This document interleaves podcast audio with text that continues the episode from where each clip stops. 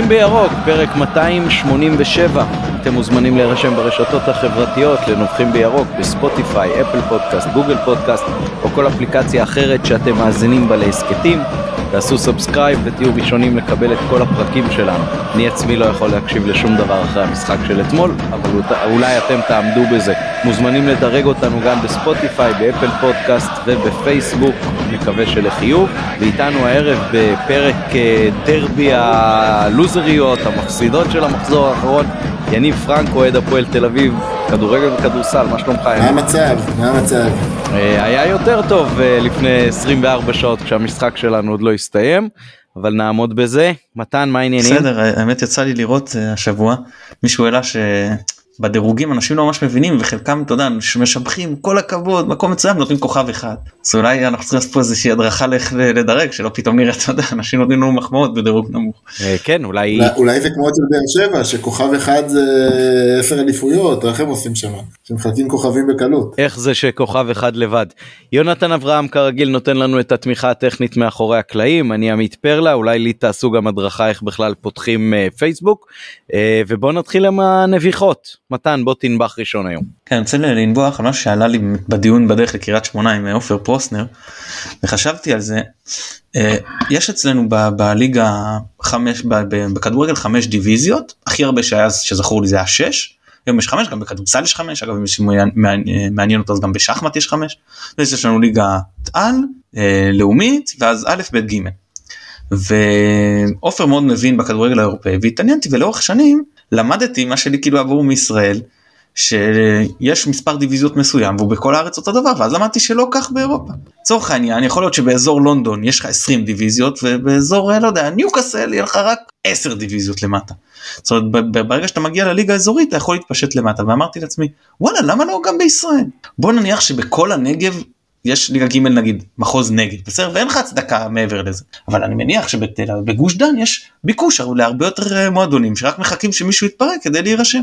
ולמה שאצלם לא יהיה ליגה ד' וליגה ה' שיהיה עליות אה, עולות ויורדות? אז זה דובר על אולי התאחדויות מקומיות או משהו כזה אז באמת שווה לבדוק. אולי אפשר לעשות אגפים בהתאחדות לכדורגל או משהו בסגנון שינהלו אזורים ומליגה נגיד עד ליגה ג' זה יהיה ליגה ב' לא משנה זה יהיה ארצי ומתחת לזה זה יהיה אזורי זאת ליגות אה, אזוריות ואתה עולה ויורד מהארצית שיהיה גם כמה שרוצים אני חושב שזה יאפשר להרבה גם ככה יש לנו מספר אה, נמוך מדי של כדורגלנים פעילים אני חושב שזה יכול להגדיל את זה. שאלה יפה ותהייה מעניינת אנחנו נפנה את זה לברזל ונראה מה תגובת ההתאחדות.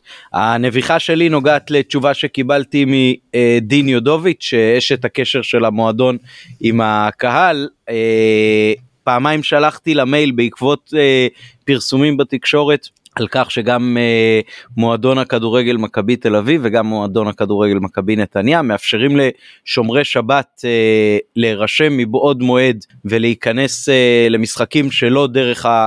הכניסה החשמלית, השבשב, הגלגלת הזאת, אה, שמעבירים כרטיס אלקטרוני, אלא פשוט אה, בודקים שמית אה, ונותנים להם להיכנס בלי להפעיל את המעגלים החשמליים. אז דין כתבה לי השבוע שבאצטדיוננו העירוני החדש זה לא מתאפשר. ואני ניסיתי לחשוב ככה קצת למה, אתם יודעים, אה, הקשבתם אה, בעבר, אז אה, אמרתי שמיטל בקריית אליעזר הרבה פעמים הייתה מאפשרת לי את הדבר הזה דרך השער של המשטרה, וגם במה שמכונה סמי עופר, אנחנו רואים שיש דלתות, זאת אומרת, זה לא שאין אפשרות להיכנס פיזית לאיצטדיון בלי זה, ניסיתי לחשוב מה בעצם המגבלה, אז אולי... אה, רוצים לוודא שמספר הצופים שנכנס הוא בדיוק גם מבחינה בטיחותית וגם מבחינות אחרות אה, בדיוק מה שמסתובב שם בשבשבת הזאת. אז אה, אם יש הרשמה שמית אין שום בעיה לעשות את הפעולת חיבור הפשוטה הזאת ולהוסיף את האנשים ויודעים מבעוד מועד ואני גם חושב שזה מספרים שהם כנראה יהיו די בטלים בשישים אבל כיוזמה וכלהפגין את זה שאתה רוצה לאפשר ולהנגיש כמה שיותר, נראה לי יוזמה מאוד חיובית, אנחנו נחזור לדודו בעניין הזה בימים הקרובים ונראה מה, מה התגובה שלו כתגובה פורמלית של המועדון אה, לזה שמה שדין אמרה שבאיצטדיון עצמו זה, זה בלתי אפשרי, אה, מעניין יהיה לקבל תשובות למה. פרנקו נביכה. אני אגיד שמאוד רגע רגע אני אגיד שזה באמת מאוד מאתגר לראות איך אמבולנס עובר עכשיו בגלגלת כזאת איך הוא נכנס לאצטדיון.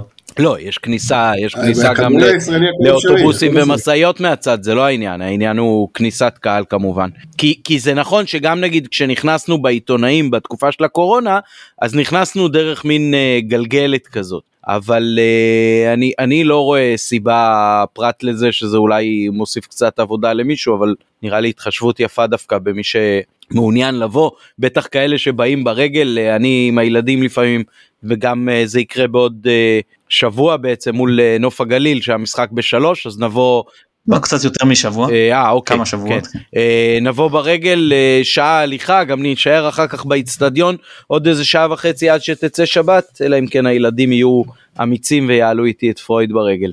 פרנקו, יש לך נביחה? אני חייב, אני חייב להגיד משהו, אה, out of context דווקא למשחק, קצת מהמעבר שלי ב, ב, בעולם של אה, הפקות. אה, אנשים לא מבינים כמה מורכב זה להפיק אירוע שבו מגיעים 25 אלף איש, כמה, כמה זה מסובך, כמה זה לא פשוט, ולעשות דבר כזה על פעם בשבועיים, סופר קשה, אני גם לא מבין איך עושים את זה בכדורגל הישראלי בחלק מהקבוצות, אבל, אה, אבל זה דבר סופר סופר מורכב.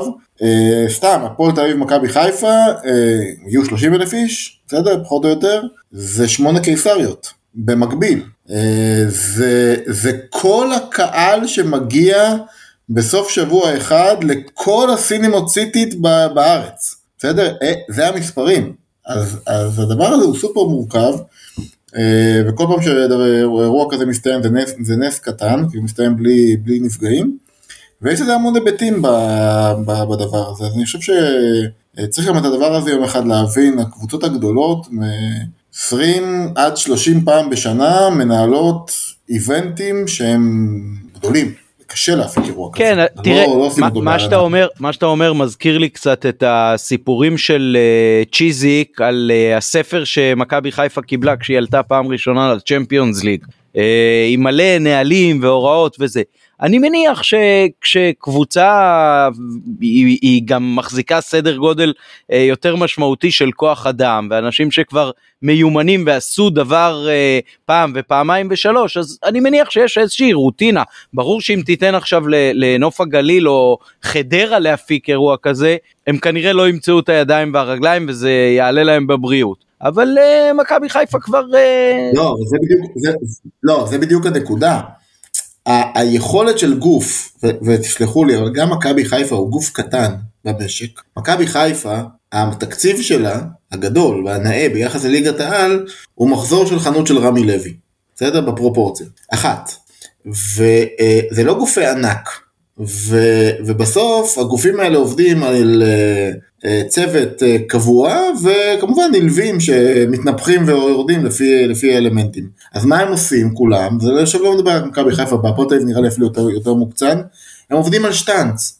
ובשטאנץ הזה כל שינוי, כל בקשה, כל חשיבה שהיא טיפה מחוץ לקופסה, היא מאוד קשה להם, כי הם יודעים להפעיל רק שטאנץ אחד, כי להפעיל כמה שטאנצים על אירועים של 20-25 אלף איש זה מאוד מאוד קשה, ולכן אנחנו רואים מה שאנחנו רואים, דברים שכאילו, אני חושב בכלל שחוויית הלקוח בכדורגל הישראלי היא קצת משתפרת, אבל היא בסופו של דבר יכולה להיות הרבה הרבה יותר טובה, והבעיה היא שהגופים האלה, אין להם את היכולות להרים את זה.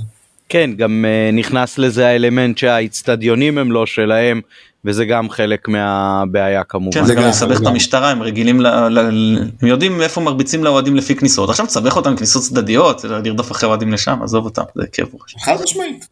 בקטע הזה אתה רואה הרי בסוף איך, איך מצליחים להכניס כל פעם את האבוקות האלה, בסדר? כי מצד אחד יש ארגון גרילה קטן שהוא כל פעם חושב על משהו אחר, ומצד שני יש ארגון גדול ומסואב שכל מה שהוא יודע זה לנצח את המלחמה הקודמת. אה, אז, אז בסוף אתה יודע אתה מגיע לדרבי ואחרי שתי דקות האוהדים של הפועל מפוצצים, אה, מפוצצים אה, אבוקות אפילו אתמול בדרבי של הסל בתוך נוקיה בהיכל סגול במגרש שהוא מגרש חוץ הם הצליחו להכניס את זה אז כאילו זה המצב. איפה הימים של כדורי הים אתה אומר? אה, כן אבל, אבל תראה זה, זה גם קטע כי בסוף מה עשו בכדורגל הישראלי? אסרו את הכדורי ים ואסרו את הניירות טואלט ואסרו את זה ואסרו את זה ואסרו את זה אז אם אסרו את הכל אז עושים אבוקות בסדר, גם פה את היצירתיות דרדרו למקום שהוא, שהוא קצת שונה. איפה הסרטים של הקסטות? Uh, טוב חברים, 10 דקות ו-44 שניות הצלחנו להתחמק מהפילים שבחדר. מתן, סיכום המשחק שלנו אתמול, הפסד 2-1 מאכזב בקריית שמונה, שוב חזרנו משם עם הפנים בין הידיים כמילות השיר. מה, מה אתה מסכם? תראה אם היית אומר לי במש... במשפט אחד כמו שאתה שואל אותי בדרך כלל אז אני הייתי אומר שבפעם שעברה שיצאתי משם הייתי הרבה יותר בטוח באליפות מאשר בפעם הזאת. אמ, תראה זה יותר זה, זה, זה אי אפשר להסתכל על זה כבר כעוד הפסד אנחנו 5 מ-12 זה רע זה רע זה לא קצב של אלופה זה לא קצב של בית עליון בכלל. אה, עכשיו אפשר להגיד אוקיי התחלנו את העונה עם 7 מ-15 ויצאנו לרצף של אה, עשרה ניצחונות אה, אפשר להיות יותר ריאליים ולהגיד שעכשיו כבר אין אירופה ואין את התירוצים לפתיחת עונה הזאת. וצריך לראות למה מפסידים ולמה לא רק מפסידים, מאבדים נקודות הפסד תיקו. אני אגיד משהו אני אתחיל דווקא כאילו הפוך לכל מה שאמרתי עכשיו שיחקנו יותר טוב מאשר במשחקים נגד הפועל ירושלים ונתניה. בניגוד למשחקים האלה שהיריבה הייתה טיפה יותר טובה ותיקו אולי מייצג אני חושב שהפעם היינו יותר טובים מקריית שמונה. לא הגיע לנו להפסיד. אולי אתה יכול להגיד שלנו הגיע להפסיד להם לא הגיע לנצח לא חשוב. כאילו גם תיקו היה משקף פה יותר טוב ואם כבר מישהו היה צריך לנצח זה אנחנו. סך הכל אתה אומר אין פה תירוץ. היו תנאים של רעים מאוד של אה, דשא ואני אגיד אגב רגע אני אפתח פה סוגריים. עונה 98-99 אם אני לא טועה הפסד הראשון של הפועל היה בהרצליה שיהיה פיינגיים בו אם אני לא טועה זה המאמן. אמר אני רואה שהמגנים שלהם גראיה וטלקר שורפים את הקו. אני אצמצם את המגרש לממדים המינימליים שמאפשרת לי החוקה. אם אני לא טועה 90 על 60 אל תפסו אותי במילה. ראו את הסימונים הרגילים על המגרש דהויים ואת הסימונים לאותו משחק יותר קטנים צמצם את המגרש. קריית שמונה הדשא היה גבוה. אפשרו לדשא לצמוח בשבוע. לפי מה שנראה לי בכל אופן. לגיטימי. לגיטימי זה בסדר. אני לא שוב לא בא בתלונות תירוצים. אני אומר מה הם עשו לזכותם כל הכבוד הצליחו לפגוע לנו במשחק ככה הכל בסדר. זה סתם איזה נקודה סגור סוגריים. אז באותם תנאים יחסית הצלחנו לייצר משחק התקפה סך הכל בסדר. היו בעיטות היו מצבים טובים שחבל שלא ניצלנו זה נכון שבחלק האחרון של המשחק פחות אבל סך הכל היו. הגנתית זה היה משחק חלש? בין החלשים שלנו העונה אולי אפילו הכי חלש בליגה שהיה לנו העונה. מאוד מאוד חלש הגנתית. תראה בכר בא באותו אותה פרדיגמה של המשחק הקודם החליף בין רז לרודי אפשר להבין את ההיגיון הזה והחליף בין אה, בין אה, הוציא את שיבוטה מהרכב והכניס את אה, חזיזה. אתה אומר מגרש יותר קטן יש לי היגיון של דריבליסט על שטחים קטנים לעומת שחקן שמשחק לשטח ופשוט דראפיץ' עשה לו נוקאוט מהבחינה הזאת של לפחות מהבחינה של איך הם תוקפים אותנו כי בכר עלה עם אותו אה, קישור מעובה ולוחץ ששלושת השחקנים הפורטה שלהם זה חילוצים בשטח המגרש ליריבה מבחינה הגנתית שכאילו מי שאתה אומר הגרזן הרגיל שלי הקלאסי שזה רודריגז כאילו הוא פחות רלוונט נגיד למה שראינו נגד אשדוד של הקבוצה מתנפלת. מה שהוא עשה דראפיץ' זה לדלג לנו על הקישור. הלחץ שלנו גבוה לא היה אפקטיבי באמצע הם שיחקו בלי זה הם פשוט העיפו כדורים אה, בעיקר לשבירו ולמצטרפים מה שנקרא ווואלה זה עבד להם מצוין. הם הביכו לנו את ההגנה. ארד במשחק באמת חלש מאוד זה עזר להם אחרי זה שגולדברג אה, אה, נכנס זה קצת השתפר אבל כבר ירדנו לפיגור ואז היינו צריכים עוד יותר לדחוף קדימה ובכלל הכדורים הארוכים האלה הקלו עליהם מאוד. אבל הדבר שהכי הכי הפריע לי שלמרות שהגענו לאותם מצבים זה המשחק הכי פחות אינטליגנטי שלנו מזה הרבה זמן. ואנחנו סך הכל קבוצה חכמה. קבוצה שגם השחקנים לא רק הצוות המקצועי יודע לחשוב ולשנות תוכנית משחק גם השחקנים זה שחקנים חכמים הרבה שחקנים שמבינים משחק יודעים לעשות התאמות וזה לא היה פה. אתה רואה את המצב של הדשא אתה רואה שהדריבל לא עובד לך מההתחלה ובכל זאת הצמד אצילי את חזיזה שוב ושוב ראש בקיר. אצילי שבעה ניסיונות כדרור אחד מוצלח עם 12 עיבודי כדור. אז כל הכבוד הוא הבקיע באמת הוא בזון של כיבוש. אני אמרתי במגרש אתה אמרת לי לפני השידור עמית ערן זהבי כאילו בשיאו. ככה הוא פשוט הכל הולך. כי איך אמרתי על זמנו בזמנו על זהבי? ימות תהיה מצבה במרכז המגרש הכדור יפגע בה וייכנס כאילו עד כדי כך למרות ההחטאה מזעזעת במחצית השנייה לא יודע אולי זה היה שבץ שם אני לא יודע מה גרם לו משני מטר מול שער להרחיק פשוט את הכדור במקום לשים אותו בקלות פנימה זה לא היה אישו כרגע. ויוצא לי שחקן שוב חכם הוא מבין את המשחק עומד מולך אחד השחקנים המגנים השמאליים הכי טובים בליגה, זיו מורגן, שנגד מכבי תל אביב שיחק בלם הפעם חזר חבשי יכל לצאת חזרה לשחק מגן. הדגשתי ואני לא רק בפרק חלון העברות גם כמה פעמים הזכרתי את השם שלו פה. שחקן שגם היה אצלנו בנוער, שחקן צעיר, שחקן מצוין, שחקן שמאוד אשמח לראות אותו אצלנו בעונה הבאה נאבק עם סן מנחם על ההרכב, בהנחה שלא יהיה מגן זר לעמדה, כרגע אני חושב שיש עמדות יותר דחופות לזרים. אז בסדר, אז גם המצב של המגרש, גם זה, הוא יודע להסתדר איתך, הוא שחקן טוב, לא להכריח. ואני מדלג, אני עכשיו אומר, בכר, מאמן מספר אחד בליגה מבחינתי. לא יודע גם מה קרה לו במשחק הזה.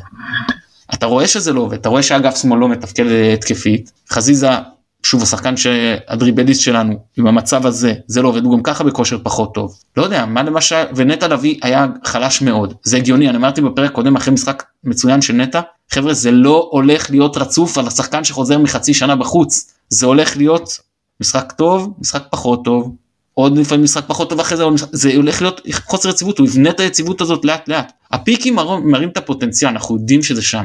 את היציבות לוקח זמן לבנות בתקווה שאנחנו נגיע לזה עד הבית העליון. משחק פחות טוב. אתה רואה שהם מדלגים לנו על הקישור והלחץ הגבוה לא עובד? אז תשים את רודי, מגן, אה, גרזן, אל תיתן להם במתפרצות לחתוך אותנו ככה, ותכניס מגן שיכול לתמוך בהתקפה. או את מיקאל אלפונס בימין ואת רז מאיר בשמאל. הכי טוב את סן מנחם, למרות שהוא בתקופה פחות טובה. הרי קריית שמונה שמו לך הגנה על ה... על ה, על ה נתנו למגנים להסתדר עם האגפים והביאו גם עזרה שם ואנחנו בכל זאת שיחקנו על זה אז אם אתה בכל זאת מתעקש על זה, אז תשחק עם המגנים על הקו. כי מימין, בפעמים שרז עלה, והוא עלה די הרבה, כן קיבל שם כדורים, וכן היו ניסיונות הכנסת כדור שלו. נכון שהוא לא הכניס אותן משהו, אבל ראית שמשם זה נראה חלק מהתקפות, כשאצילי לא הכריח את הדריבל, זה נראה יותר טוב. משמאל לא היה כלום. לא היה אף אחד שבא לעזור, עד שבשלב מאוחר של המחצית השנייה, כשהיו כבר חילופים, אבו פאני נצמד לשמאל, והוא עם הבולדוזריות שלו הצליח קצת לייצר משהו. ואם בסופו של דבר אחרי הפיגור המשחק התפתח ראינו שזה לא עובד הם גם עברו לקו 5 בהגנה קריית שמונה. אמרנו לא בעטנו מרחוק כמעט. השער יפה של אצילי כן אבל מעבר לזה לא היה הרבה בעיטות מרחוק ואז אמרנו אוקיי מכניסים מגביהים כדורים לרחבה. לגיטימי. אתה אומר לי לא הולך אני דוחף כדורים לרחבה זה טוב. תכניס עוד מישהו לרחבה. צ'יבוט היה ממש על הקו. דין דוד היה ממש לבד. יש לך את בן סער אתה מכניס גם את מאור לוי וכאילו לא יודע כמה הוא זה ועד שהכנסת את בן סער לשלוש דקות. אני לא נכנס עכשיו אתה יודע מה מאור לוי כן מחמוד ג'אבר לא מחמוד ג'אבר אני העדפתי את מחמוד ג'אבר אבל זה לא האישו האישו איך אני משחק אם אתה אומר לי מאור לוי יש לו את היכולת של להכניס כדור לרחבה אני מסכים יש בזה הרבה היגיון אז תוציא קשח שלו לא נותן לך הרבה גם ככה אתה יושב על קריית שמונה באותן דקות. הם מדלגים לך על הקישור אתה אומר אני לא רוצה להיות חשוף במתפרצות סתם מתגרזן אמיתי אני, אני שוב לא לא הצלחתי זה כמו זה מזכיר לי שבשחמט לפני שיצאתי למשחק אז ישב המאמן עם הבן שלי ואמר לו על הכלים שלך באיזשהו משחק שהוא עשה דווקא סיים תיקו משחק בליגה אין קשר אחד עם השני זה נראה שאין כאילו קשר בין הדברים אבל אנחנו קבוצה כל כך מוכשרת שגם למרות כל הסיפור הזה הצלחנו לייצר אה, לא מעט מצבים. זהו, ניתן קצת לכם ואני אמשיך אחר כך עוד כמה דברים. אני כן אפנה לפרנקו אבל בינתיים אתה גם יכול לחשוב על זה זה נראה לך יותר עניין של גישה או עניין של ביצוע ו- ומשהו ככה טקטי מקצועי פרנקו אתה לפני, המס... לפני השידור אמרת לנו שיש לנו שני מצבי צבירה או מצוין או גרוע. אתה רוצה להרחיב את הנקודה הזאת או לתת כמה אה, הסתכלויות על אה, מה שקרה לנו אתמול? תראו קודם כל אני חושב שאם אתם עולים למשחק הזה לא בפער של 8 נקודות, אלא בפער של 4 נקודות אתם מנצחים. עם הדשא הגבוה, ועם חזיזה, ועם אצילי, ועם הכל, אני חושב שיש משהו בסנס אוף ארג'נסי, שהיה מנהל את כל המחצית השנייה בפולס אחר לגמרי. זה ככה במדעי הכדורגל. אה, ולדעתי השמונה נקודות אה, מאפשר את ה... אוקיי, בסדר, אז לא קרה כלום, אז, אה, אז יהיה בסדר. אמ, אז זה, זה, זאת נקודה אחת. זה יפה, רגע, זה, השנייה... זה יפה שמחקת מיד מהתווך את מי שחוצצת בינינו לבין היריבה העירונית שלכם. אני, אני, חושב, ש, אני, אני חושב שכל מי שהיום בכדורגל לא סופר אותם. אה, אה, הם, הם יהיו לצורך העניין, תראו, בוא נגיד דבר כזה, קודם כל הם לא סופרים את עצמם במקום הנורא נורא פשוט.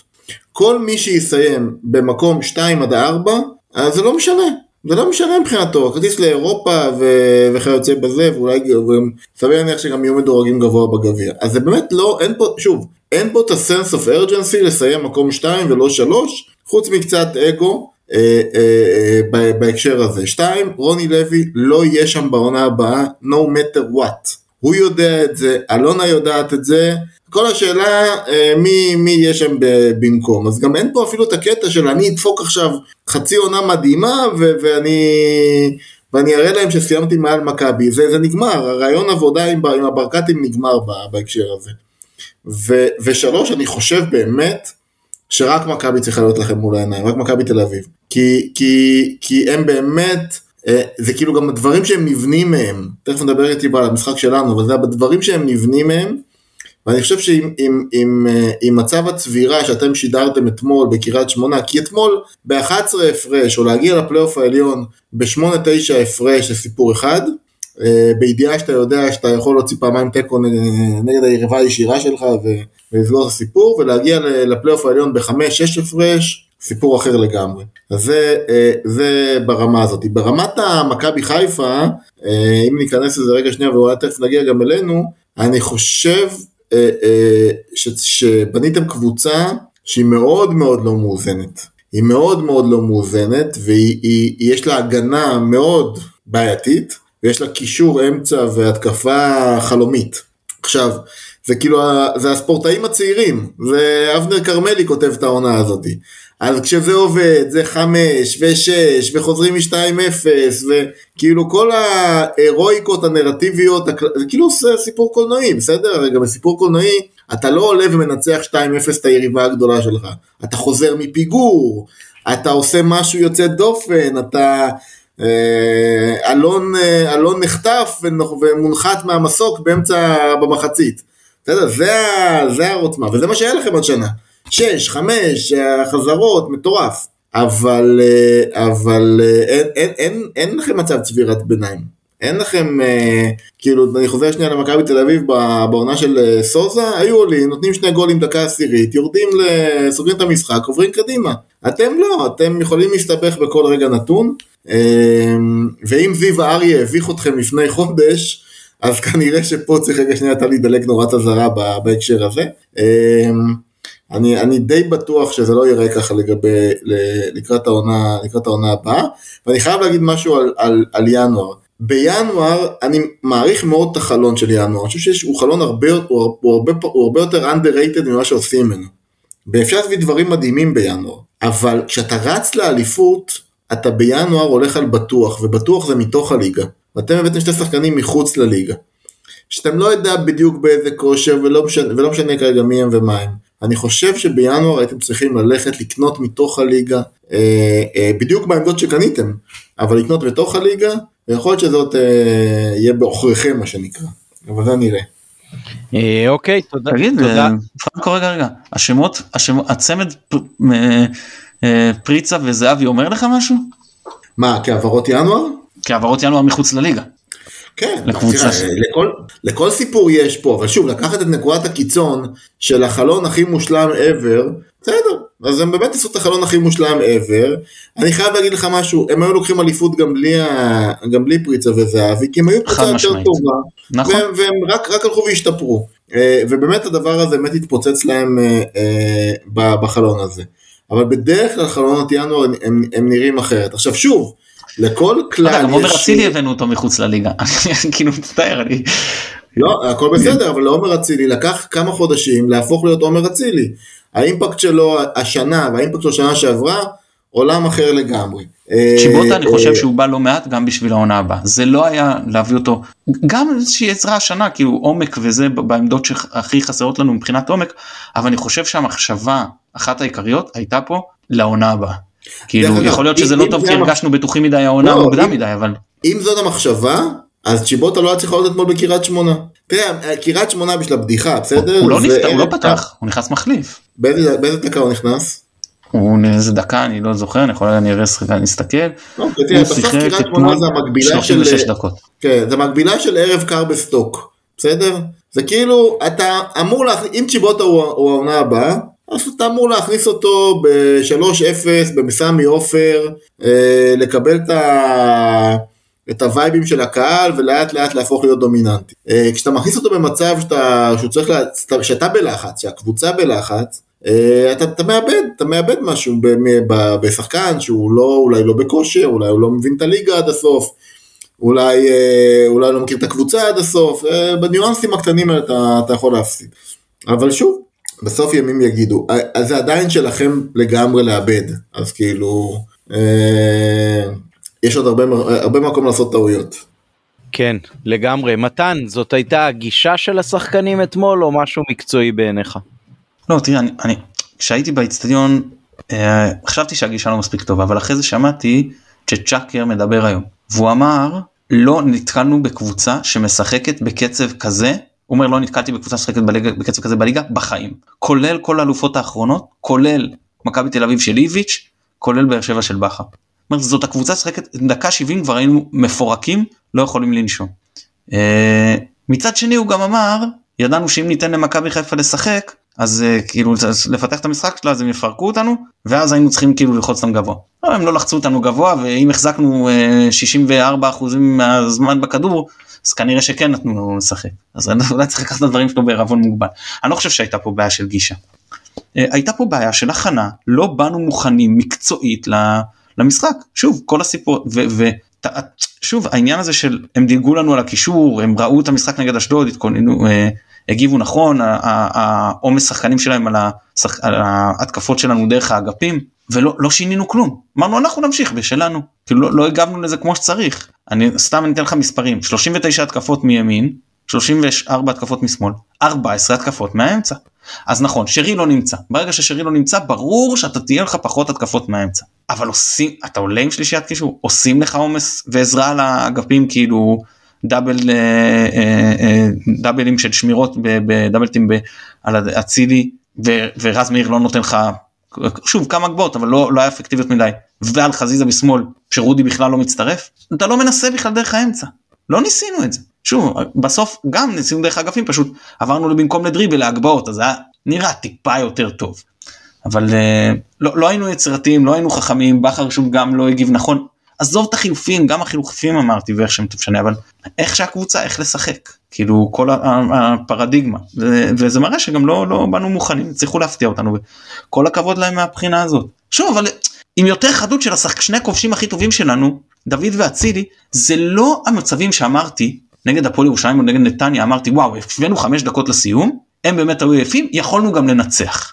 אבל זה לא היה מוצדק פה זה לא המצבים, זה לא המקרים הזה, זה לאורך שלבים נרחבים במשחק. דוד ואצילי, השחקנים, הגולרים הכי טובים שלך, אלה שכבשו לך שישייה במשחק הקודם, הגיעו למצבים מצוינים, ולא לא נכנס, כאילו, לא, לא נבעט בחלק מהם אפילו. אז אני, אני באמת, אני, אני לא יודע כמה המשחק הזה הוא מייצג מבחינת ה... הנה אנחנו 5 מ-12 פאניקה, לא לא פאניקה כי אני מגזים אבל נורה אדומה בוהקת, או שיחקנו יותר טוב מאשר במשחקים האלה? במגרש קשה עם תנאים קשים? מה שקרה לנו אה, אה, אתה יודע לא ליקוי מאורעות אבל קורה. כאילו אתה יכול להפסיד גם משחקים שאתה יותר טוב בהם. אה, נכון שאלופה צריכה לדעת לנצח משחקים שהיא גם פחות טובה בהם. לא חושב שעשינו את זה העונה אלא אם תזכיר לי איזה משהו אולי אם אתה לוקח בחשבון את המחצית השנייה בטרנר אבל זה עם ההרחקה המוזרה נקרא לזה של רז מאיר ובכל זאת מחצית ראשונה היינו הרבה יותר טובים. אנחנו צריכים להתחיל לדעת גם לנצח משחקים שאנחנו לא אולי לזה פרנקו כיוון שאנחנו לא באופן אה, מוחלט כאילו הרבה יותר טובים מהיריבה. זה, עם זה אני מסכים. זה כמו שהיה בבלומפילד אגב. היינו יותר טובים מהפועל תל אביב אבל זה לא היה שם איזשהו פער ואת זה כן ידענו לנצח.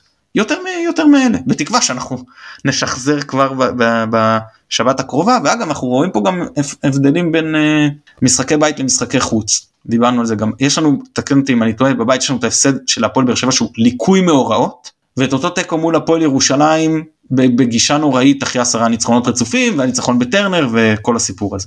חוץ מזה אני חושב שניצחנו שם את כל המשחק. אה, זה נראה יותר טוב בבית צריך להגיד את זה עם הקהל עם המגרש רחב הידיים והאיצטדיון רחב הידיים אה, אז ברור שצריך לדעת לעשות את זה גם בחוץ כן למרות שאם אתה מסתכל עד, עד הסוף מה נשארנו בחוץ אז דרבי שזה בית וטדי שהוא מבחינת האופי גם אה, מגרש גדול ורחב. זה מבחינה הזאת אפשר לקחת את זה למקום של האופטימי. מבחינת קצב הצבירה כרגע לאחרונה פחות. כן אני חייב להגיד שתוך כדי שאתה מדבר אני צופה גם בשידור החוזר של המשחק ותראה במחצית השנייה נכון שפעם בארבע חמש דקות הם עשו מין התקפה מתפרצת כזאת או התקפת מעבר שקצת אה, הלחיצה אותנו אבל כן הצלחנו אה, לבלות את כל המחצית השנייה כמעט בשטח המגרש של היריבה. פשוט אה, הם נצמדו אלינו מהר מאוד אז נכון שהמשכנו להחזיק בכדור והתמסרנו בצורה די מהירה אבל אה, זה לא בהכרח היה באופן שבו רצינו. זאת אומרת המסירות הלכו הרבה אחורה לכיוון הבלמים ולכיוון מצד לצד מצד לצד בלי בלי יכולת באמת לפתח משהו שמפצח את ההגנה המקומית וזה וזה מבאס. אני עבר לי עוד משהו בראש אחת הכותרות שראיתי מהמסיבת עיתונאים שלפני המשחק הייתה שבכר נדמה לי אמר אה, שזה איצטדיון לא קל אבל אנחנו בטוח שעם האוהדים שלנו נרגיש בבית או, או משהו בסגנון הזה ותהיתי אם אין משהו ש, שבכמויות קהל שלנו הפסיכיות באמת במשחקי חוץ אה, שאולי אפילו תורמות קצת להרגשת החגיגה והמסיבה והשאננות אה, קבוצת כדורגל הרבה פעמים בשביל אה, להצליח גם צריכה להרגיש שכולם נגדנו וכאלה שבקיצון של זה נגיד זה היה מוריניו בזמנו שהיה אוהב uh, ליצור מין uh, אחדות כזאת של uh, אנשים רדופים כ- כמניע מוטיבציוני. אז uh, מכבי קצת עולה בעיניי בסוג של uh, אולי לא שאננות או זכיחות אבל uh, ביטחון עצמי קצת uh, מופרז ומין uh, הכל בא בקלות ורגוע. אה, אולי באמת אה, אתמול העובדה שגם הפסדנו ולא הצלחנו להשוות בסוף כמו מול אה, ירושלים ונתניה אולי זה באמת יהיה הנשיכה בתחת ש, שאנחנו זקוקים לה בשביל להתחיל להבין את תחושת הלחץ והארג'נסי כדי שנגיע באמת לפלייאוף בלי דפיברילטורים וכאלה. אה, אני, רוצה להגיד פה משהו דרך אני חושב שהשנה יש פקטור שבדרך כלל לא קורה, כי זה קרה באופן מאוד מוזר, וזה הרצף הזה של מכבי, מכבי חיפה, אה, אה, באר שבע, שהוא קורה לכל הליגה, בסדר? עכשיו, קודם כל אי אפשר, אפשר להסתכל על, על, על הטבלה בשום שלב ולנתח, כי אתה יודע אם הם, כי אתה צריך לזכור אם הם לפני הרצף או אחרי הרצף, ואתה מבין שזה סיפור אחר לגמרי. ושתיים, אני חושב שפה זה המחלה של הכדורגל הישראלי. זאת אומרת, יש שני סוגים של, של מאמנים בכדורגל הישראלי. יש את האלה שבאים ואומרים, אין לי סיכוי להוציא כלום מהרצף הזה, אני מראש יודע שפה אני לוקח מקסימום נקודה, ויאללה, בואו בוא, בוא נחליק את זה, בואו נעביר את זה, בואו נגמור את זה כמה שפחות כואב. ויש כאלה שאומרים, טוב, אז אומרים אותו דבר, אבל אולי, אולי דווקא אנחנו נבוא משוחררים. הרצף הזה הוא, הוא מאוד מאוד שונה. הוא מאוד מאוד שונה. עכשיו, תפסת קבוצה שבאה לרצף הזה, ואתמול קריית שמונה הגיעה ל, למשחק הזה, מהמקום הכי גרוע מבחינת, מבחינתכם. כי איזי דיבר ועשה את השטויות שלו, והם הם, אף אחד, לקבל, אה, לדראפיץ' אין בעיה לקבל 5-0, הוא לפעמים, אוהב לקבל את ה-5-0, כי אז הוא יוצא גאון הכדורגל שמשחק פתוח ומקבל את המחמאות בטוויטר, אבל אה, אה, הוא, הוא, הוא הגיע למשחק וכל הקבוצה שלו הגיעה למשחק בידיעה שכל כל מה שהם יעשו יהיה בסדר, יפסידו זה בסדר, יהיה תיקו נפלא, ניצחו חריגה מטורפת וכל זה. וזה מוציא, זה מוציא משהו אחר לגמרי. ואני חושב שזה, אה, אה, גם, גם כשנדבר תכף על המשחק של הפועל תל אביב, אני חושב שזה פקטור. כי אם היינו, אם היינו הפועל תל אביב הייתה מגיעה עכשיו למשחק אחרי שתי ניצחונות, או בתוך רצף של אה, אוקיי, יש לנו מכבי חיפה, ואחרי זה יש לנו סכנין, ואחרי זה יש לנו קטמון, אז בסדר, זה סיפור אחר לגמרי בהתייחסות. אני, אני מתחבר למה שאתה אומר, אני ראיתי את קריית שמונה נגד מכבי תל אביב. בחלקים מהמשחק הם ממש ניסו לשחק כדורגל כאילו רגל לרגל ולפתח התקפות רגילות והכל. נגדנו זה לא היה שם, זה לא היה קבוצה של דראפיץ', זה היה קבוצה שמשחקת ממש כדורים ארוכים ו... ו... ולדחוף מהר מאוד את הכדור אה, למעלה. ואני, טוב, אני אדבר איתך על זה עוד לקראת הפועל תל אביב, אני בדיוק רציתי גם לשאול אותך, זה מה שתכננתי לפני. אם גם אתם הולכים לשחק כמו שחקתם נגד מכבי תל אביב, רגל לרגל, התקפות, היה יפה וזה, או אז מכבי חיפה מכבי זה לא אותו דבר ואנחנו נשחק עכשיו, או אנחנו גם באים אחרי הפסד, אנחנו נעבור לשחק יותר הגנתי וכדורים ארוכים, אבל תשמור את השאלה הזאת, אתה תענה שאנחנו נדבר לקראת המשחק, אני רוצה עוד להגיד רק אה, להרחיב על הנקודה הזאת שכמה ששמתי לב מאוד אה, תוך כדי המשחק ואמרתי לחברים ביציע שזה לא רק שאנחנו רק תוקפים דרך האגפים ולא מהאמצע, כשאתה משחק דרך, דרך האגפים אתה הרבה פחות צריך תנועה בלי כדור. אתה בעצם דוחף את הכדור לשחקן אגף שלך, שיכול או לחתוך לאמצע או לשחק על הקו, עוקף אותו שחקן אחד, ויש כניסה לעומק, זה, זה התנועה בלי כדור, שחקנים כאילו שנכנסים לתוך הרחבה ויכולים שם לקבל את הכדור. נכון שאתה, ברור שזה יותר מורכב מזה וכן אם יש תנועה של קשרים גם לבוא לקבל מסירה וזה זה, זה משכלל את העניין ומקשה על היריבה להתכונן אבל אני אומר בגדול. בעוד שאם אתה רוצה לשחק דרך האמצע אתה חייב המון תנועה בלי כדור של הרבה יותר שחקנים. חלק חייב לעומק, חלק לרוחב המגרש חותך, בקדורים, כל מיני כאלה. לא ראינו את זה. לא הייתה תנועה בלי כדור, גם בקצת שניסינו לשחק דרך האמצע, זה לא היה צורה שבה מתקיפים דרך האמצע. דרך הצד כן, לא הלך, אבל הפרדיגמה שלי לתקוף דרך הצד הייתה נכונה לצורך העניין, לפחות מימין בחלק מהמקרים, ומשמאל בשלב יותר מתקדם של המשחק. ומהאמצע זה פשוט לא קרה, זה גם החיסרון של שירים זה לא רק החיסרון של שירים. וכשזה קרה דרך אגב פעם או פעמיים אז מי שהיה שם היה אה, עלי מוחמד שכידוע יש חוק יסוד שאסור אה, לבעוט לשער מהרגליים שלו. אלא אם זה מעביר מקרן ורק אז זה יוצא נורמלי כן. אוקיי אז אה, נעבור עכשיו לשאלות ששמרת לפרנקו אה, לקראת המשחק מולם. כן אז, אז, אז נתחיל מזאת ששאלתי אם אנחנו אה, לפני שאתה ניגע קצת ב... אתה יודע מה בוא, בוא נשאיר אותה לאחר כך. בוא נדבר קצת על אה, חלון העברות שלכם. מי בא, מי הלך, ואחרי זה נתחיל להתכנס לכיוון המשחק הספציפי. אה, קודם כל היה לנו חלון העברות שהוא אה, ניתן, וזה בעייתי בהפועל תל אביב, ניתן לזהות בו היגיון. וזה באמת דבר שהוא קשה בהפועל תל אביב, אפילו ניצנים של אסטרטגיה. שערורייה ו... אתה אומר. זה, זה, זה בעייתי, אנחנו נתקן את הכל. כי בעצם מה, מה הפועל תל אביב עשתה עוד לפני החלון? היא קודם כל הודיעה על המינוי של עומר בוקסנבאום למנהל המקצועי, אה, ש, שזה דבר מבורך. ארבע שנים במחלקת הנוער, עשה שם מקסמים, אה, אה, יגיע להיות המנהל המקצועי, ישלב שחקני נוער, וזה התהליך של הפועל תל אביב, הפועל תל אביב צריכה את השילוב הזה כי היא צריכה את הכסף. זה בסוף הסיפור הגדול. עכשיו, אה, אה, בהסתכלות על חלון ינואר, אז הפועל תל אביב שחררה בעצם אה, העברות שלא הצליחו לה מהקיץ. אה, לוסיו, שאני לא מבין איך בני יהודה לקחו אותו, הוא פשוט לא טוב. וג'ורג' דיבה שכזה בלם רביעי שלא שיחק בכלל הלך לאשדוד והשאילו את אופק ביטון לקטמון שאני לא בטוח שנראה אותו חזרה בהפועל תל אביב ובגדול אה, ניקו את הסגל ניקו ניקו ניקו אה, אופמייסטר בסדר אה, ברגע שהפועל, שרפואה חזר, אז אייזן חזר לקור מחצב טוב ושחררו את אופמייסטר, שגם הוא שחקן בלי, בלי חוזה ארוך טווח בהפועל. אז, אה, אז ניקו את מי שצריך לנקות. לגבי מי שהביאו, אז הביאו את אה, ינקוביץ' מביתר, שהוא ישחק כנראה בהפועל כמו ששיחק בביתר במרכז השדה, אבל הוא הרבה יותר קשר, קשר אגף, והחזירו ילד אה, מאוד מוכשר, תום אחי מרדכי, שהוא הרז שלמה הבא, בסדר? יש לנו, יש לנו שלושה כאלה דרך אגב.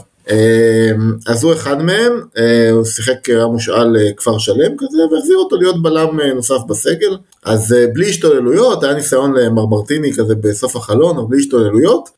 ויש לנו עוד העברה כלפי חוץ, שגילינו אותה אחרי הדרבי, שזה רוסה, שהוא אחד הטובים בהפועל תל אביב, שהולך ל... זה לא נוהל, זה, זה בא להם בהפתעה, אבל יש לו איזה סעיף שחרור מוזר, ל... אז הוא הפעיל אותו לקבוצה בסין, וכנראה שהוא גם לא יהיה במשחק הקרוב. או, או סליחה, הוא כנראה שהוא כן יהיה בקרוב, אבל תוך משחק או שתיים הוא יוצא החוצה. קיצור, אז החלון עם היגיון, והפועל תל אביב יש הרבה היגיון אה, אה, בפעולות שעושים. אה, הפועל תל אביב יש אה, חומר, חומר גלם אה, מאוד מאוד איכותי, אה, אה, וחלקו כבר יימכר בקיץ, וכולם יודעים את זה. שזה ליינר וזה דוידה וזה אליאס וזה וגם הדור הבא.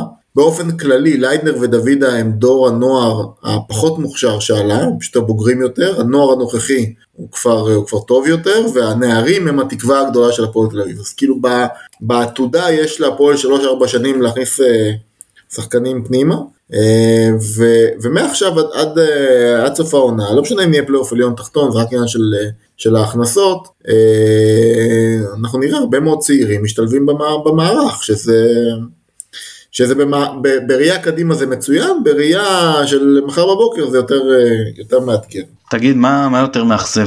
הדרבים האלה שאתה בא, מתבטל ו, ומפסיד בצדק? או דרבי שאתה בא לכל הפחות שווה אני חושב שהפועל טיפה אפילו טיפה יותר טובים אבל נגיד שתיקו היה מייצג ומקבל ד- שער אה, תוספת זמן אה, אה, אבל מצד שני כאילו יכול להתגאות בקבוצה וזה מה מה יותר מבאס. אני קודם כל מעדיף לצאת בתיקו מכוער מאשר אה, להפסיד. לך משנה אם אתה מפסיד ב-7-6 במשחק שנכנס לפנתיאון, בסדר? אה, היה לי הרבה יותר כיף להיכנס לטוויטר אחרי ה-0-0, אחרי ה-1-1 הקודם ולשמוע את הבכי על אה, 75% פוזיישן וכל השטויות האלה, אז קודם כל להפסיד דרבי מבחינתי זה, זה דבר קשה, להפסיד דרבי בדקה האחרונה זה דבר מאוד קשה, וזה, והייתי די, אה, די שבוז מזה, וזה באמת, אמרנו, דיברנו על זה קודם, אבל לולא העובדה שיש לנו גם אה, קבוצה בכדורסל ואת הצטרפות מקרים קוסמית שהביאה את הדרבי אחרי הדרבי, אז היום הייתי הרבה יותר מבואס. אז קודם כל, אה, זה היה, זה היה מאוד מבאס. אבל בדרבי האחרון, ועכשיו אני אגיד גם עוד משהו, אני חושב שזה גם בהקשר שלכם, אני, אני מאוד לא אוהב את, ותסלחו לי על זה, והוא, את, אה, את הדבר הזה שהביא רון עמיקם לספורט הישראלי, של להמציא כל מיני שיאים וסטטיסטיקות מופרכות ולהפוך אותם לדבר העיקרי. אה, שמונה שנים הפועל תל אביב לא ניצחה בדרבי, בסדר, שנתיים היינו בתוך זה בפירוק ובליגה ליגה לאומית, ורוב הזמן שיחקנו בפלייאוף תחתון, ובסך הכל בשמונה שנים הפסדנו תשע משחקי ליגה. אתה יודע מה זה אה, הזכיר לי? אני חייב להגיד לך על זה. בדיוק על זה. שאמרתי לגיל שלי לקראת המשחק הראשון דווקא העונה בינינו בשידור שאומנם חמש שנים לא ניצחנו אותם בליגה אבל הם כבר איזה 30 שנה לא ניצחו אותנו באלוף האלופים. כן, אז, אז כאילו זה כל מיני דברים, אז זה כאילו, אין, זה כמו, אני כתבתי על זה טור בערוץ הספורט, אין שום משמעות סטטיסטית לזריקת הקובייה אה, אה, ולתוצאות שעשית בתשע, בתשע זריקות הקודמות. אין שום סיכוי סטטיסטי ברולטה לז'יטון האדום אחרי 10, 20, 30 ז'יטונים שחורים. אין לזה שום משמעות. מכבי קבוצה יותר עשירה מאיתנו, היא יותר חזקה, והיא באה למשחקים נגד הפועל, לא, כמו שהיא לא באה לאף משחק אחר. אולי כמו נגדכם. אז כאילו, ברור שזה קשה. הנקודה בדרבי האחרון לא הייתה, לא היה משחק הכדורגל שהתפתח, והיה משחק כדורגל שהוא מאוד מהנה לצופים, אבל הוא משחק מזעזע, אני יכול גם להסביר למה. ה-20 אלף צופים באדום, בשביל הפועל תל אביב, זה נקודת קיצון. כי להפועל תל אביב לא היה 20 אלף צופים במשחק ליגה מאז שנות ה-70. כי אנחנו שיחקנו בבלומפילד שהיה בו 14-15 אלף אה, מקומות, ואנחנו היינו בהרבה מאוד עונות גרועות, והפועל תל אביב שאירחה את הצ'מפיונס, מכרה 10,000 כרטיסים. 20 אלף אדומים שמגיעים, אה, כמו ששלמה שף היה אומר, כמו כלה ביום חתונתה, זה, זה, אה, זה, זה אנטיתזה לבכיינות האדומה שרצה בכל מיני פודקאסטים אחרים, וההתעקשות לחפש בכל דבר רק את הרע. מה שקורה בהפועל בשנים האחרונות זה שהקבוצה חיה, בועטת, הגענו לגמר גביע, הפסדנו, אז מה עדיף לעוף בשמינית? אה, מחלקת הנוער היא בפריחה מטורפת, הקהל עם הקבוצה ברמת נאמנות פסיכית, וזה קצת מזכיר לי אתכם, כי בסופו של דבר זה באמת לא חוכמה להביא הרבה קהל כשאתה מצליח, זה הרבה יותר קשה כשאתה אתה מגלה באמת את גרעין הנאמנים המשמעותי, ואני חייב להגיד גם משהו בהקשר הזה, כי הוא, אני לא מסתכל על, על קהל פוטנציאלי, זאת אומרת נגיד בית"ר ירושלים יכולה בערב נתון, לא שאני מאמין למספרים האלה, אבל יכולה בערב נתון להביא הרבה מאוד קהל, בסדר? כי פתאום יהיה איזה חגיגה. אבל ביום יום היא מביאה 3,000-4,000 אה, אוהדים, זה מה שיש לה. זה מעגל הנאמנים שיש לה, זה מעגל האוה- האוהבים האמיתי שיש לה. כל השאר זה אנשים שבאים לבילוי, וכשיש בילוי טוב אז הם באים. הפועל תל אביב מוכרת 8,000 מנויים לקבוצה שהיא היא, היא, היא, רוב החיזוק שלה הוא מהליגה הלאומית, לקבוצה שכבר שנים באמת היא לא, ב, היא לא בטופ של הכדורגל ומצליחה להביא את המספרים האלה, אז זה היה מיוחד, זה היה מיוחד, זה היה לראות את הגודל קהל הזה, ופתאום גם התפתח משחק כדורגל עם הרבה מאוד טעויות בהגנה, עם הרבה מאוד טעויות של מאמנים, התפתח משחק מאוד מהנה לצופה ניטרלי, אה, שיכל להיגמר גם בחמש-שתיים למכבי ב- בדקה 70. פריצה החמיץ שם כל מיני החמצות, אבל גם יכל להתפתח ל-4-2 להפועל, כי אייבנדר החמיץ כל מיני החמצות.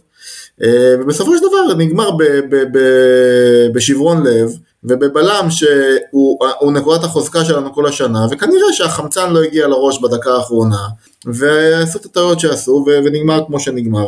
אבל אני אשאל אותך רגע הקהל את זה אחרת. אם אתם מביאים עשרת אלפים אוהדים אתה חושב שאתם מרגישים יותר בנוח לשחק סגור יותר? לא. ומול הקהל לא. היו 20 אלף כן רוצים לא, לבוא לא, ולתת לא, הצגה? לא, אני, לא חושב לא שזה? הסיפור. לא, אני חושב שהייתה אמונה אצל הקהל, ו- והיא אמונה שקרית, כי, כי בעצם מה בעצם אומר, אומרים, אה, אומר הרחוב הספורטיבי, זו המכבי תל אביב הכי חלשה שנפגוש בשנים האחרונות, שזה כאילו עובדתית כנראה נכון.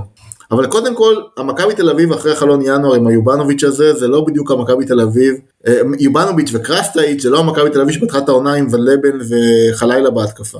ושתיים, אה, עדיין יש פערי, פערי רמות. אני חושב שהיה תחושה שזה משחק שאפשר לנצח. ואז זה יצר איזשהו, אה, איזשהו באז שהביא את ה-20 אלף איש וגם הביא את רפואה לשחק כדורגל. אבל הבאז הזה הוא, הוא שקרי, כי זו קבוצה ששתי המשחקים הקודמים שלה, לפני הדרבי, הפסידה לסכנין ול...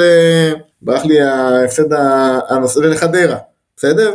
במשחקים לא טובים. אז זה לא שאתה בא במומנטום. באנו גרועים והתפתח משחק כדורגל בין שתי קבוצות גרועות. ואיך אתה חושב, איך אתה חושב ש, שתשחקו נגדנו בסך הכל רפואה משחק כדורגל אה, יותר פתוח משוחרר התקפי מקלינגר עד כמה שאני רואה וקורא. טוב זה לא חוכמה בסדר זה לא זה לא חוכמה כי קלינגר אה, לקלינגר אני, אני חייב להגיד משהו על קלינגר קודם כל אם אתם מסתכלים על אחוז ההצלחות של קלינגר מהמחזור התשיעי שהוא החליף את ניסו ועד המחזור התשיעי שהדיחו אותו השנה הוא הביא בהפועל כמעט 50% הצלחה, קצת פחות. אה, וזה לא דבר רע, בסדר? זה לא דבר רע, וזה השאיר אותו בתפקיד, ו, וקלינגר בתפיסה הקלינגרית, אה, סיפר לעצמו סיפור שאם הוא, הוא יגנוב בהפועל תל אביב הישג, אז זה יהפוך אותו למאמן הנבחרת.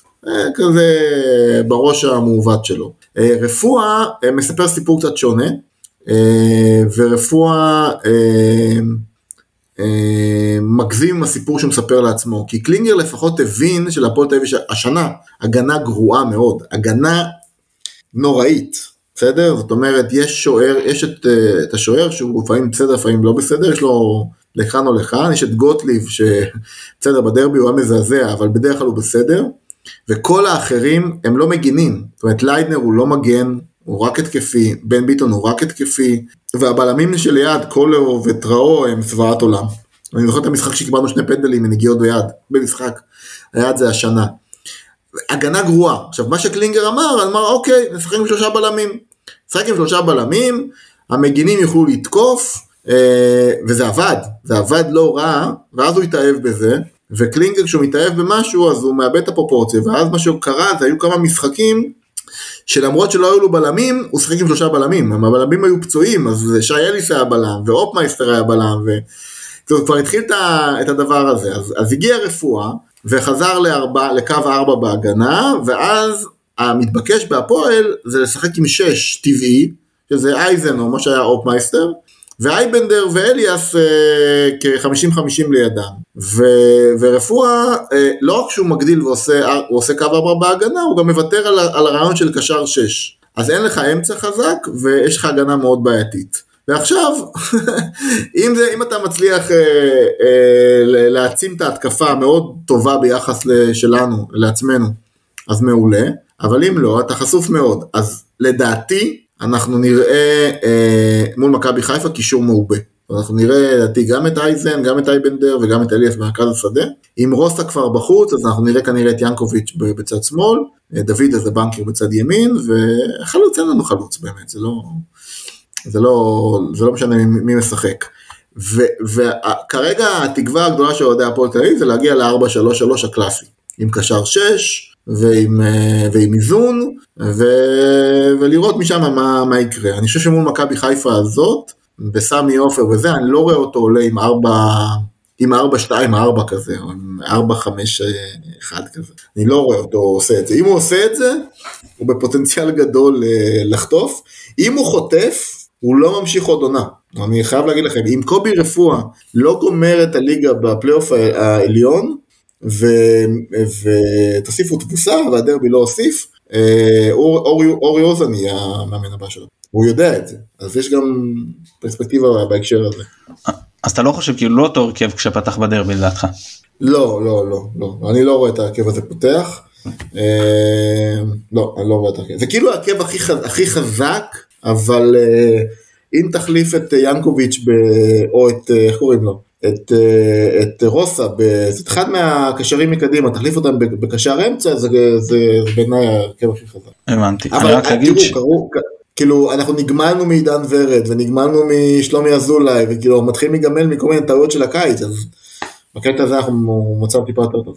כן, אני אגיד שבדרבי מאוד, כאילו ידעתי שאליאס שחקן מצוין, אבל הוא, הוא, הוא גם בדרבי אני חושב שהוא היה טוב מאוד, דרבי התל אביבי. אני אני אני לא מבין אליאס הוא שחקן עם סעיף שחרור של חצי מיליון יורו אני לא בעד אה, שיפעילו לו אותו אבל אליאס זה סיפור רמזי ספורי אני חייב להגיד עוד משהו אחד בהקשר הזה וזה כאילו אה, השוק לא מתמחר את הפועל תל אביב כמו שהוא צריך לתמחר את הפועל תל אביב. זאת אומרת מאגר הכישרון בהפועל תל אביב יותר טוב ממה שהשוק מתמחר אותו. אה, ההונאה הזאת עוברת קצת שנים עם מכבי נתניה בסדר?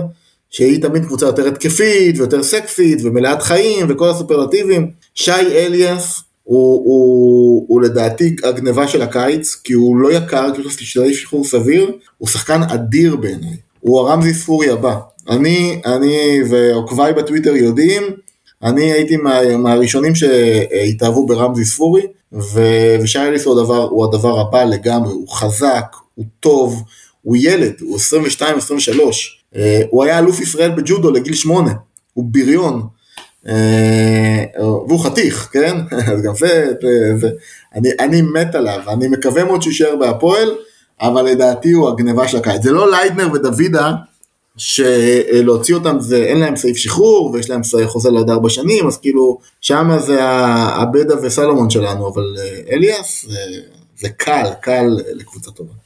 טוב מתן הצבע האדום קצת משתלט לנו פה על ההסכת אז uh, בוא תן קונטרה מה אנחנו עושים כדי לעצור את uh, כדור השלג הזה. טוב אז ראשית אנחנו לא מתכננים את המלחמה הבאה ברוח המלחמה הקודמת. אנחנו לא אומרים אוי בוא נראה איך מש... אנחנו מתקנים מה שהיה מול uh, קריית שמונה כדי להתכונן להפועל תל אביב.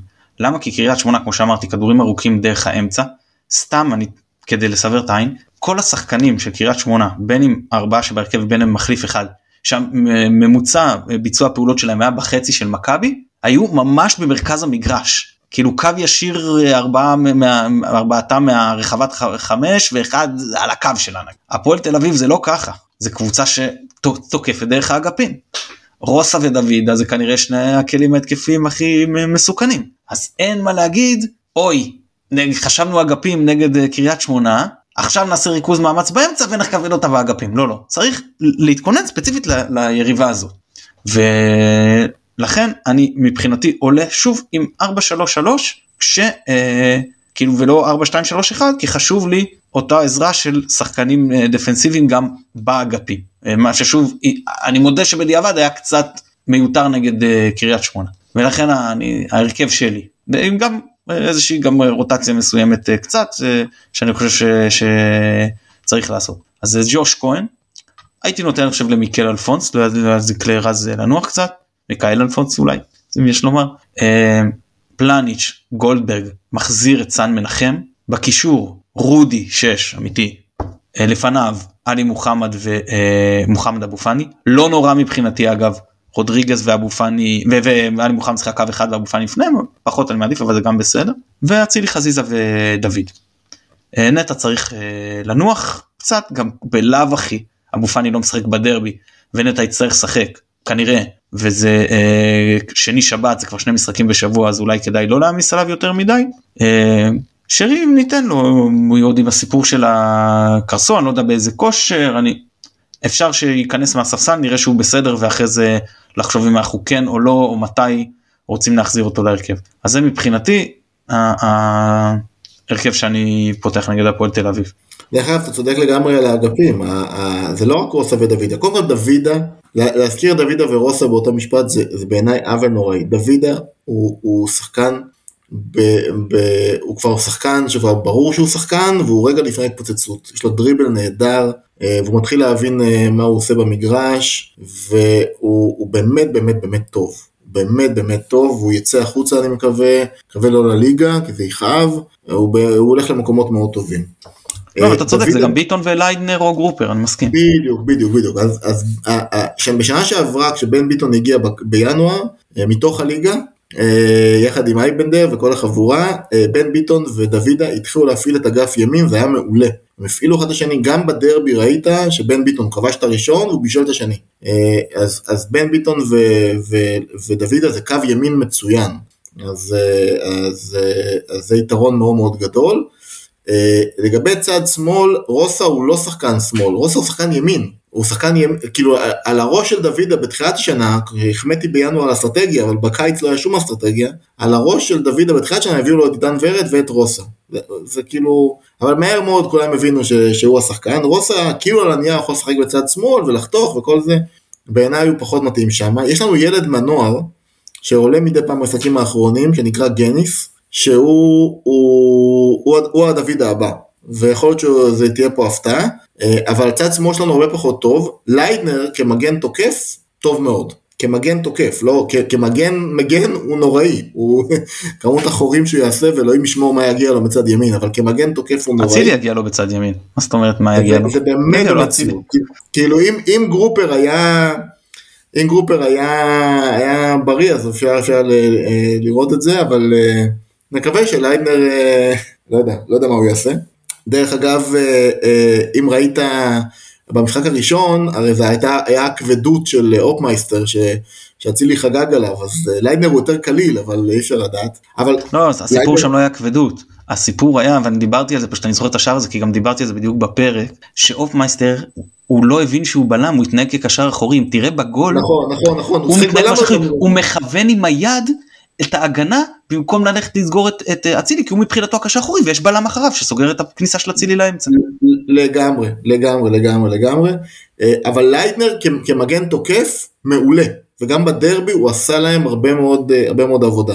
הכוח הוא לגמרי לגמרי באגפים אה, ובהפועל תל אביב אין אמצע אין אמצע לא במגרש השדה כי, כי רפואה מתעקש לשחק ככה וגם אין, אין שפיץ. עכשיו הפועל נבנתה בתחילת העונה ברעיון של שלומי אזולאי הוא הקודקוד של השלישייה הקדמית ולוסי הוא המספר 9 שהוא יקבל את המסירות ואת הפריצות וזה לא קורה אבל אה, אבל אה, אני, ואני לא חושב שזה יקרה במשחק הקרוב אז כאילו אני חושב שבסופו של דבר כל, כל הכוח הוא באגפים ובעיקר באגף ימין נקווה שתעלו שם עם אה, לא יודע עם איזה תרומה לקהילה ואז, ואז נדבר על זה. כן בכל מקרה אני חושב ששתי הקבוצות הולכות לקבל משהו שונה מהיריבה ממה שהן קיבלו ב, כאילו במשחק האחרון. אז אתם תקבלו יותר אה, קבוצה שמתנפלת ממה שמכבי תל שהרבה יותר נתנה לכם אה, יחסית לשחק. אה, אה, החזקתם מולם כאילו 46% עם הכדור אני לא רואה שתחזיקו מולנו כל כך הרבה אני, אני חושב שיהיה פחות אה, כאילו יותר עניין של התפרצות זה מצד שני כמו שאמרתי אנחנו נקבל קבוצה שלא הולכת רק כדורים ארוכים כן מנסה לדחוף כדורים לאגפים ומשם להכניס כדורים לרחבה יהיה מעניין. קודם כל יהיה מעניין, אני חושב שקודם כל הדבר הכי מעניין זה מה יהיו התוצאות, תראו המשחק הזה הוא מעניין גם בגלל שהוא ביום שני, הוא ביום שני אחרי שכל המחזור שוחק, אחרי שהפועל תל אביב כנראה תרד לראשונה מזה תקופה למקום שביעי שמיני, כי, כי כל, ה, כל המרכז הטבלה הזה הוא, הוא צפוף. אתם... ואנחנו נגיע ממקום שני חמש ממכבי תל אביב. בדיוק, והקבוצות מגיעות בלחץ מאוד מאוד גדול, וזה יגזור משחק מאוד, מאוד שונה. אה, בואו נראה מה יהיה, בואו נראה מה יהיה. תראו, אנחנו, אנחנו, ב, אנחנו, ב, אנחנו בדילמת האסיר, כי מצד אחד, אם אנחנו מנצחים או לא מפסידים, אז הפלייאוף העליון הוא כמעט ביד, והפועל תל אביב זה הרבה כסף בשבילה. מצד שני, אם אנחנו מנצחים אתכם בטעות, אה, וזה חמש נקודות ממכבי תל אביב, אני לא בטוח שאתם יודעים להחזיק את זה עד סוף העונה. אה, אז אה, זה באמת דילמת האסיר, אבל בסדר, בוא נראה. לא, לא, זה, זה בדיוק מה שיש, כאילו, בזיר האנפין, אני אמרתי, הרי למכבי תל אביב יש את הפועל חיפה ולנו אתכם. אז אני תמיד אומר שהאוהדים של מכבי תל אביב שלהם פחות על מה להתלונן. הפועל תל אביב קבוצה עם שאיפות. הפועל תל אביב מאוד חשוב לה נגיד להיות בבית עליון. אז אה, מכבי תל אביב הרי חוזרת עכשיו יש להם המשחק עכשיו הקרוב הוא בבלומפילד או, ב... או באיינדובן בחמישי הזה. לא הקרוב הוא בחוץ. הקרוב בחוץ בהולנד. זאת אומרת הם יחזרו עייפים אתה חוזר אחרי טיסה משחק אינטנסיבי טיסה זה תמיד המשחקי ליגה הכי קשים שאתה, שאתה חוזר. זאת אומרת אם היה יריבה אחרת שלא הפועל חיפה הייתי אומר או מוקש אבל הם כבר לדעתי כבר די ויתרו על בית עליון ועכשיו הם צריכים לבחור ועוד זה או להרוס לנו. כן. אני לא בונה על המשחק הזה בגלל זה אני כאילו כבר אתה יודע מעניק את השלוש נקודות האלה למכבי תל אביב קל. אה, לא, אני חושב שהם אה, במומנטום הם עכשיו ב... הם עכשיו במומנטום שלהם ובריצה טובה. ו...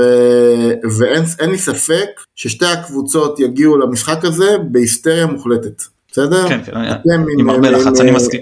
שתיהן עם הרבה מאוד לחץ. כן, ואז תראה, במשחקים האלה הכל יכול להיות. דרך אגב, זה פעם ראשונה שאתם צחקו השנה עם כזה לחץ, אולי חוץ מהמשחק מול מכבי, אה, עם המון לחץ ב...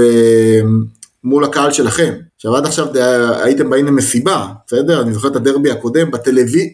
בדרבי שלכם הקודם, לפני המשחק, רק מהווייבים מהטלוויזיה, היה לי ברור שכמו בפארק היורה, שמכניסים את, ה... את הפרה לכלוב של הדינוזאור ויוצא כזה השלד, היה לי ברור שזאת הפועל חיפה, זה היה ברור שהם עלו לשחיטה. וזה הרגיש בצורה מטורפת, את הקהל והאנרגיות והכל, זה עבר מהטלוויזיה, אני בטוח שזה היה ככה במגרש. כשאתה עולה מול הפועל תל אביב במינוס חמש, זה לא... עכשיו זה יכול אחרי שתי דקות להיות 2-0, כן? אבל זה, מימד לחץ אחר, ו, וזה יכול לעשות גם משהו אחר, ואני קצת בונה על זה. תראה בעניין הזה אני כן אתן uh, קרדיט לבכר אני חושב שבשנה שעברה בהרבה מאוד uh, מבחנים מהסוג הזה בטח בשלבים המכריעים של העונה כן צריך לזכור שאת האליפות לקחנו במחזור האחרון ממש אז uh, בטח בבית במשחקים שהיו משחקים uh, קריטיים וזה אז uh, מכבי בסך הכל uh, תפקדה היטב וגם הקהל uh, תרם את חלקו ואנחנו כמובן תקווה שככה יהיה גם ביום שני. עוד מילות סיכום מתן? לא, תמיד משחקים uh, כיפים נגד הפועל תל אביב, אני מודה שאני מאוד אוהב את המשחקים האלה. אני מודה שאני אוהב פחות, אבל... אבל יאללה. תשמע, אני, אני, תמיד, אני תמיד אומר שהעוול שאני מרגיש מהכיוון של הפועל תל אביב הוא כזה ש, שאנחנו לא נוכל אה, אה, להוריד מבחינתי מ, מ, מדרגת הקבוצה האויבת אה, מספר אחת שמבחינתי שיגרם לאוהדיה הכי הרבה אה, סבל זה גם בגלל 86 וזה גם בגלל אה, הקיזוז. אה, אז אה, מבחינתי אתם אה, בטופ לא משנה כמה אליפויות מכבי תל אביב ייקחו. כן, אתה, אתה שוכח את 84, כן? עם כל הכבוד. זה נכון שנתתם את תרומתכם באימקה, אני זוכר את עצמי צמוד ל, לרדיו עם שירים ושערים, אה, על זה באמת, אה, אתה רואה, הייתה לכם נקודת התחלה טובה, ומאז רק קלקלתם. אה, בסדר גמור, אז תראה, אם נפסיד השבוע, אז לפחות, לפחות שזה יירשם כ, כמיני 84. תגדילו את, תקטינו את האוברדרפט אצלי. תקן אותי אם אני טועה פרנקו, הפעם היחידה שניצחתם אותנו ב, ב, בחיפה כאילו ב, ב, מאז האצטדיון החדש באווירן זה כששוחק בלי קהל אם אני לא טועה. הייתי במשחק אבל כן. קלעת אליעזר היא יודעת הוא משהו של של הרבה מאוד שנים עוד לפני אה, סמי עופר. גם את הפועל חיפה דרך אגב, גם הפועל חיפה היא כבשה שחורה שאנחנו לא אוהבים לנסוע לסמי עופר בלי קשר אה, אה, לדבר הזה. אבל אני חייב להגיד משהו אחר סטטיסטית. אנחנו לא לוקחים הרבה אליפויות, בסדר? אבל את האליפות של 2010, את האליפות של 2001 ואת האליפות של 86, הם כולם היו כשמכבי חיפה היא מקום שני. אנחנו לא יודעים לקחת אליפות ממכבי תל אביב, אנחנו לא יודעים לקחת אליפות משום קבוצה אחרת, אנחנו יודעים לקחת אליפות רק על מכבי חיפה. אז... כמעט מול בית"ר ירושלים, כמעט. אבל גם אז עשו לכם. כן, כן. בסדר, בואו נראה מה יהיה, בואו נראה מה יהיה. מאה אחוז, נקווה שיהיה משחק טוב, ונאחל ירוק עולה לכל אה, מאזיננו. המון תודה פרנקו. תודה לכם. תודה רבה למתן, ותודה רבה ליונתן אברהם שנותן לנו את התמיכה הטכנית מאחורי הקלעים. אני הייתי עמית פרלה, ואני מקווה שנוכל אה, להעביר לכם הסכת על ניצחון בשבוע הבא. כל טוב, ירוק עולה.